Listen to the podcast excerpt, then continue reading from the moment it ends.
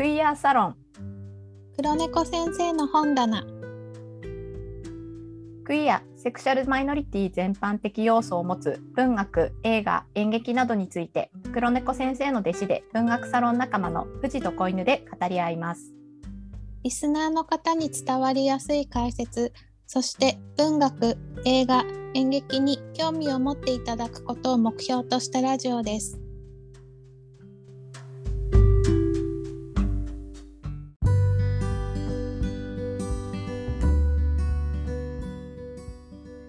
子犬さん今回は、えー、7回目の放送になります。7回目よろしくお願いします、はい、よろしくお願いします。えっと前回あのゲストのあの、はい、お二人をちょっとゲス、えー、お呼びしましたのでゲスト会となりましたけれども、はい、初の、はい、はい、ゲスト会。え子犬さんどどうでしたか？あはい。えっと「だれまいラジオ」のはい、さんと正雄さん、ね、はい、そうでした。ご紹介を、はい、ありがとうございます。初めて、あの、あ、もともとすごく。あのラジオを聞いていてファンだったんですけども実際初めてお話しさせていただいて、はい、あのとても楽しかったですしなんかもう本当お二人のあのトークとなんかこう包み込むような優しさが 素晴らしかったです。はい、そうですよね。なんかテスト会初めてでしたけど、私たちもあの全然緊張せずにというか、あのど全あのむしろ楽しんでできた回で、はい、あったので。えーと、初回のそのゲスト会があの成功したなという感触が、はい、はい、あったかと思います。はい、はいはい、そしてあそれで、えーと、収録をですね本当はあの時は、あのもう10分15分ぐらい あの話があってで、えーと、誰前のお二人にもエンディングのあのあるさよならみたいなとこまで言っていただいてたのに、はい、私の編集のあの、はい、えーと失敗で 残念ながら切れてしまいまして大変申し訳なかったというのを子犬さんもそうですがあの誰前のお二人にもちょっとお伝えさせて、はい、いただきました。大変失礼しました。あそこでもあの、ね、楽しいトークがあの、はい、されていてという、はい、感じではあったんですけど、はい、まあ、ギリギリ、えーと、と4名全員があのプレゼンが羽生してたので、はい、あのそこだけはちょっと自分でも安心して、はい、一瞬ヒヤッとしましたが、はい、またはい。お二人にも来ていただいて、そうですね。切れた分もまた、またお話ししていただいて、よろしくお願いします。お願いします。またぜひいらしてください。してください。はい。でですね、えっ、とそのお二人からあの、収録終わった後でありがたいことにあのお便りをいただきましたお便りフォームからお便りいただいたので、はい、ちょっとあの、はい、お二人のそれぞれのをちょっと紹介させていただきたいと思います。はい。はい。じゃまずはえっ、ー、と届いた順番からいくので、はい、としくんから、えー、はい、いただいたものを紹介します。はい。はい。えーと、昨日はその翌日ですね私たちが収録した翌日にもうすぐくれたので、はい、はい、えーと昨日はラジオコラボ本当に楽しかったです。えー、富士山と子犬さんとこんなにも早くコラボが実現するのとは、えー、夢のようでした。そして素敵な皆さんからのプレゼンありがとうございました。それぞれの方の個性、えー、感性やカラーが出ていて人それぞれ感じ方が、えー、感じ方や思いがあることに改めて面白さを感じました。当事者の視点当事者でない人の視点それを交流することはお互いの理解を深める根源ではないかと思います。何かを通して互いの考えを伝え尊重していくことこそがまさに正しい人権感覚ではないかなと思っています。これからも楽しませてもらいます。そして次は誰前にもゲストで出てください。富士山子犬さん、そしていつも笑ってくれている正雄さん、ラジオを通して知り合い、仲良くなれたこの、えー、ご縁をまた人生の宝にしていきたいと思います。素敵な時間でした。感謝感謝。年より。ありがとうございます。なんかすごい素敵なことがあの本当これえととしくんのとしくんのあれで大大丈夫です。本当にとしくんが書いた、えー、ことでしょうかね。あすごい壮大な、はい、壮大ですよね。はい、素晴らしいです。じじ正しい人権感覚なんか あのもうそんななんか立派な あの言葉をあまり聞かなかったからあの合ってるかなと思ってちょっとつまずきましたこの言葉に。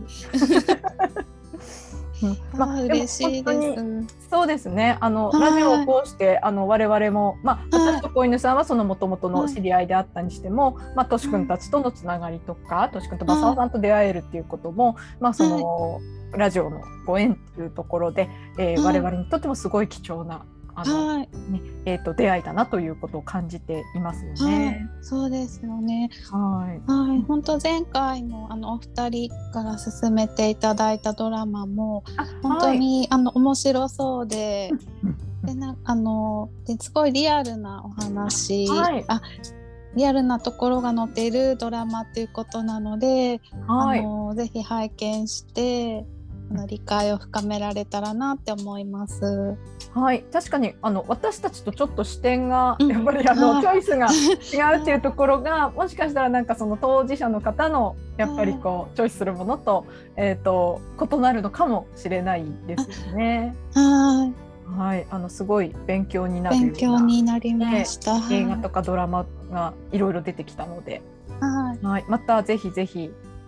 企画したいですね。はい。よろしくお願いします。よろしくお願いします。はい。じゃあ、えっ、ー、と、もうお一方、正雄さんの方の、えーと、はい、お便りを、こちらは、はい、えー、小犬さんからご紹介いただきます。はい。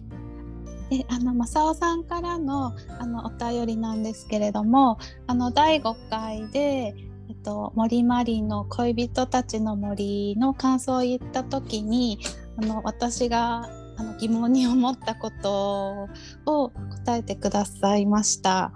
はい。はい、えっ、とあでその質問っていうのがあの登場人物のあの男性たちが、えーと、視線だけで全てを誘 あのさ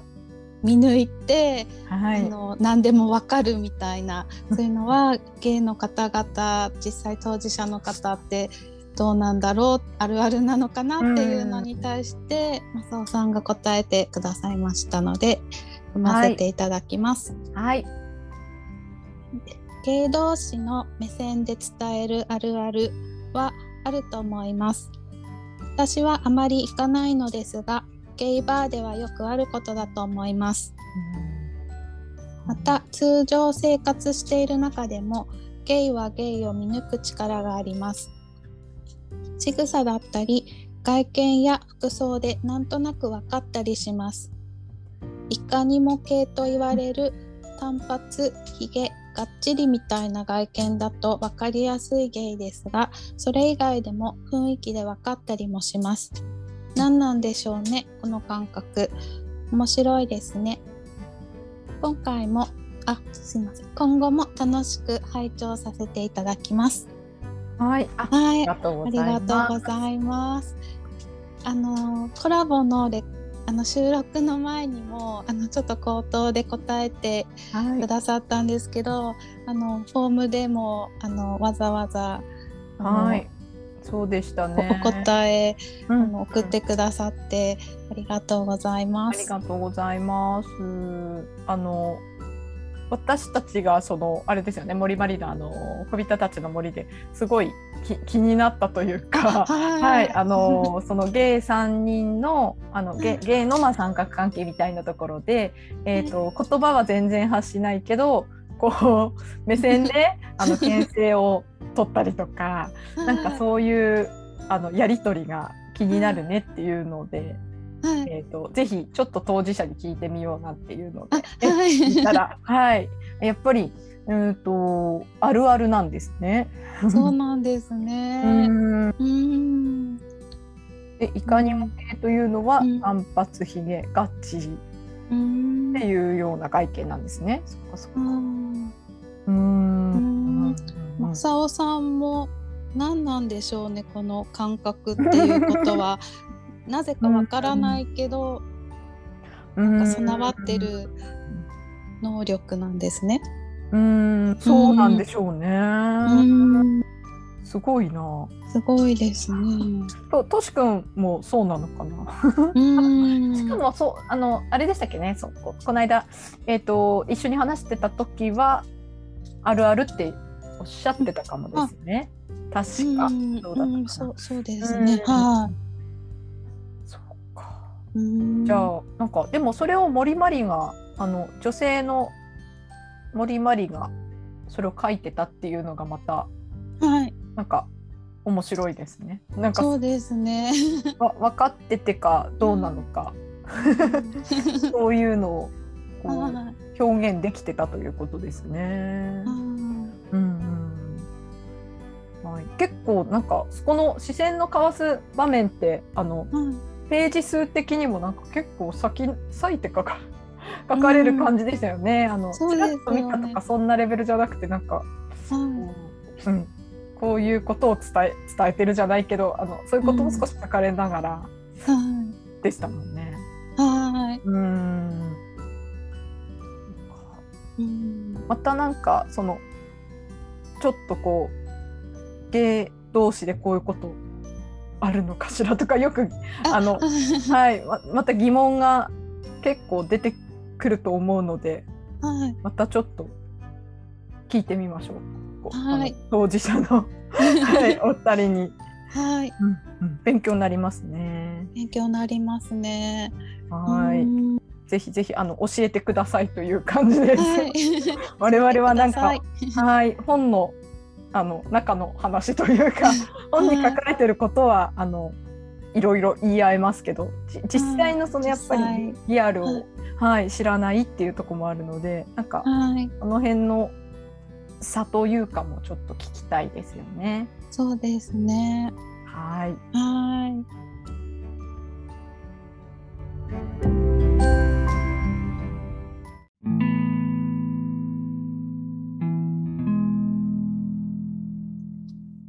はい、それでは、えー、と早速、えー作品についてちょっと入っていきます。はい、では今回から、えー、と3回同じ作品をいつものようにちょっと取り上げていきますけど、はい、今回取り上げる作品を小犬さんご紹介お願いいたします。今回はトルーマン・カポーティの短編ダイヤモンドギターです。はい、ありがとうございます。はい、トルーマン・カポティはあのアメリカの作家で、ははい。い、えっ、とまあ今はもう亡くなっていますけれども、はい、えっ、とこちらの作品あの短編ですごい読みやすいあ作はい。品でしたね。はい、そうです。ね。ですよね。なんかティファニーで朝食をの文庫の中に入っている短編ですね。はい、その通りです。はい、えっ、と私と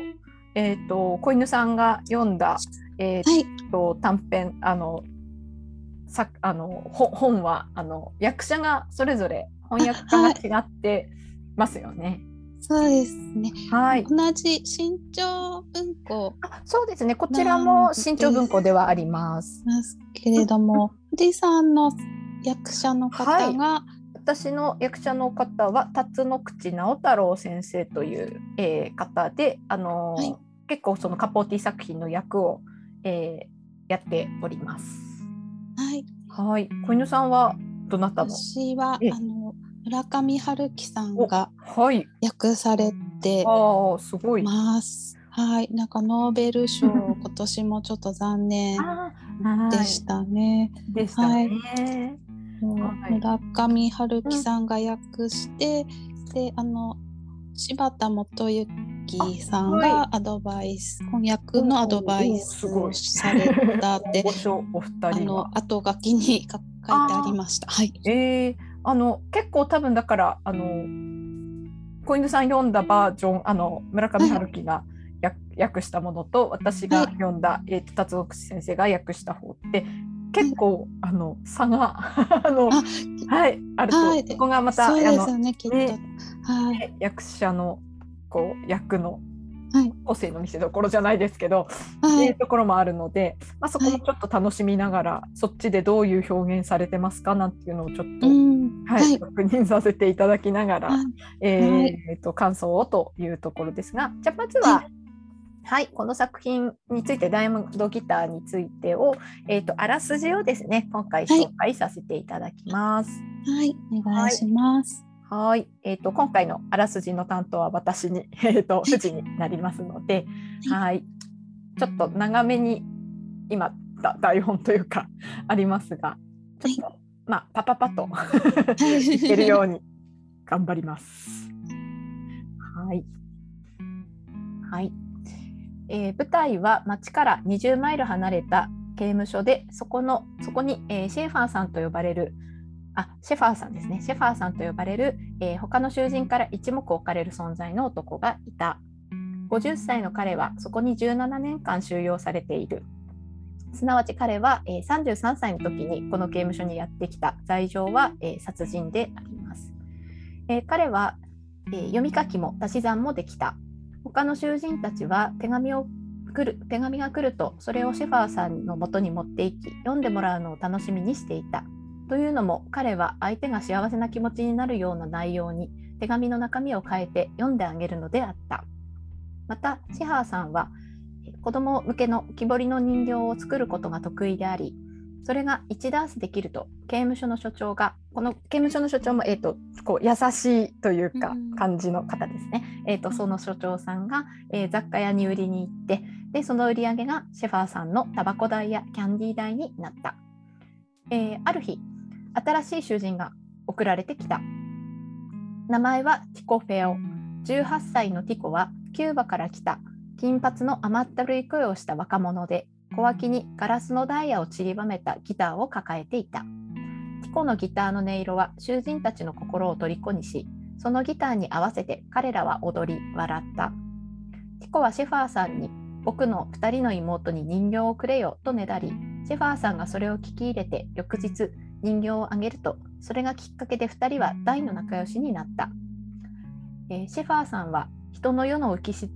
えー、人の世の浮き沈みを忘れられるという理由で夜空を、えー、星空を眺めるのを好んだがティコと出会ってからその楽しみが消えたティコがその、えー、ティコがそしてそのティコの、えー、模造ダイヤのギターの音色がですね、えー、人の世の浮き沈みつまりシャバの世界を思い出させたからだ、えー、金の十字架を首にかけロザリオの鎖を緑の絹のスカーフにくるんで、えー、ティコは持っていた。その他に、えー、オーデコロンの瓶が1つと懐中鏡が1つと世界世界地図が入っていた。所持品はギターとそれだけだったが彼は誰の手にもそれらを触れさせなかった。消灯前にティコは地図を広げマイアミやニューオーリンズ、えー、キューバ島などをシェファーさんに指し示した。一番行ってみたいところはスペインのマドリッドと北極であった。シェファーさんは心の中で、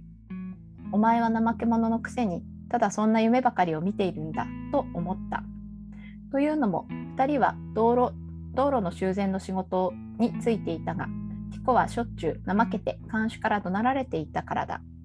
また、いろいろな作り話をする大嘘つきでもあった。ティコと他の囚人の喧嘩の仲裁に入ったシェファーさんはティコの味方をしなかった。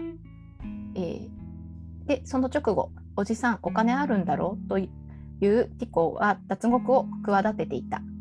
広い世界自由の天地エルムンドへ行こうとシェファーさんも脱獄に誘われとても悩んだ挙句共に脱獄することを決意する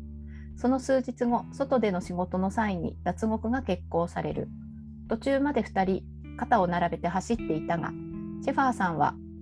川に横たわっている丸太に気づかずにつまずいて転倒する。もがいている最中、ティコの顔が上からちらっと覗いたのを感じたが、なぜかよそよそしい、寝踏みするような顔を顔に見えた。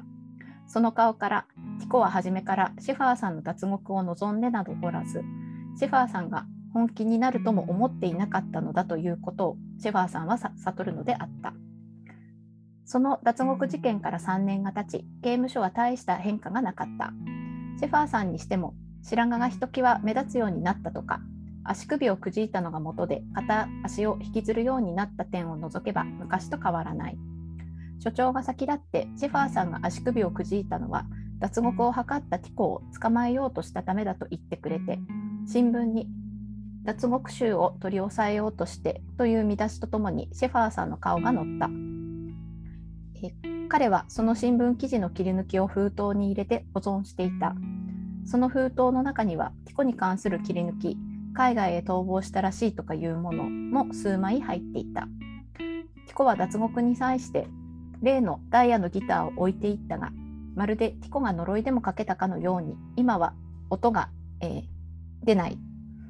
えー、そしてそのギターは、えー、シェファーさんのベッドの下に今も置いてあります、えで夜時々彼はそれを手探りで探し指で糸をまさぐりティコが話していたエルムンド自由の天地に触れるのであった。はい、ちょっと結構ネタバレというか、はい、あのもうほぼすべて言ったような、はい、ちょっと尺でありましたが。それも大事なので、なんか 大事なところが網羅されて。はい、わ、かりやすくてありがとうございます。はい、すみません、私読み上げ結構下手なので。いやはい、あのこいいつも小犬さんがすごい上手に読み上げているなと。いや棒読みで思うんですけど、結構あのね漢字これで大丈夫みたいのを考えながらだからちょっと結構つまずくんですよ、ね。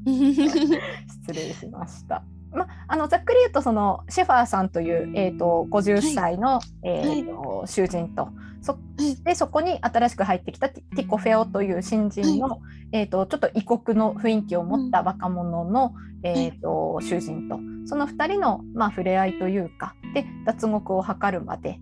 えー、というところですね。はい。まあ、この作品の、えーまあ、登場人物とストうんと流れという感じになっています。はい。はい。では次回に、えー、っとちょっとそのこの作者ですねトルマンガ・ポッティについてもあのいろいろこう、えー、っと知っておいてもらった方もがいいこともたくさんあると思うので、えー、っと感想パートとその作家の、えー、説明ですねは次にちょっと回しましょう。はい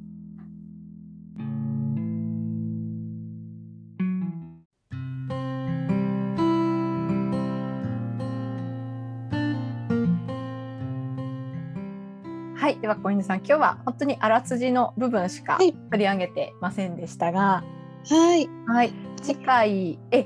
あの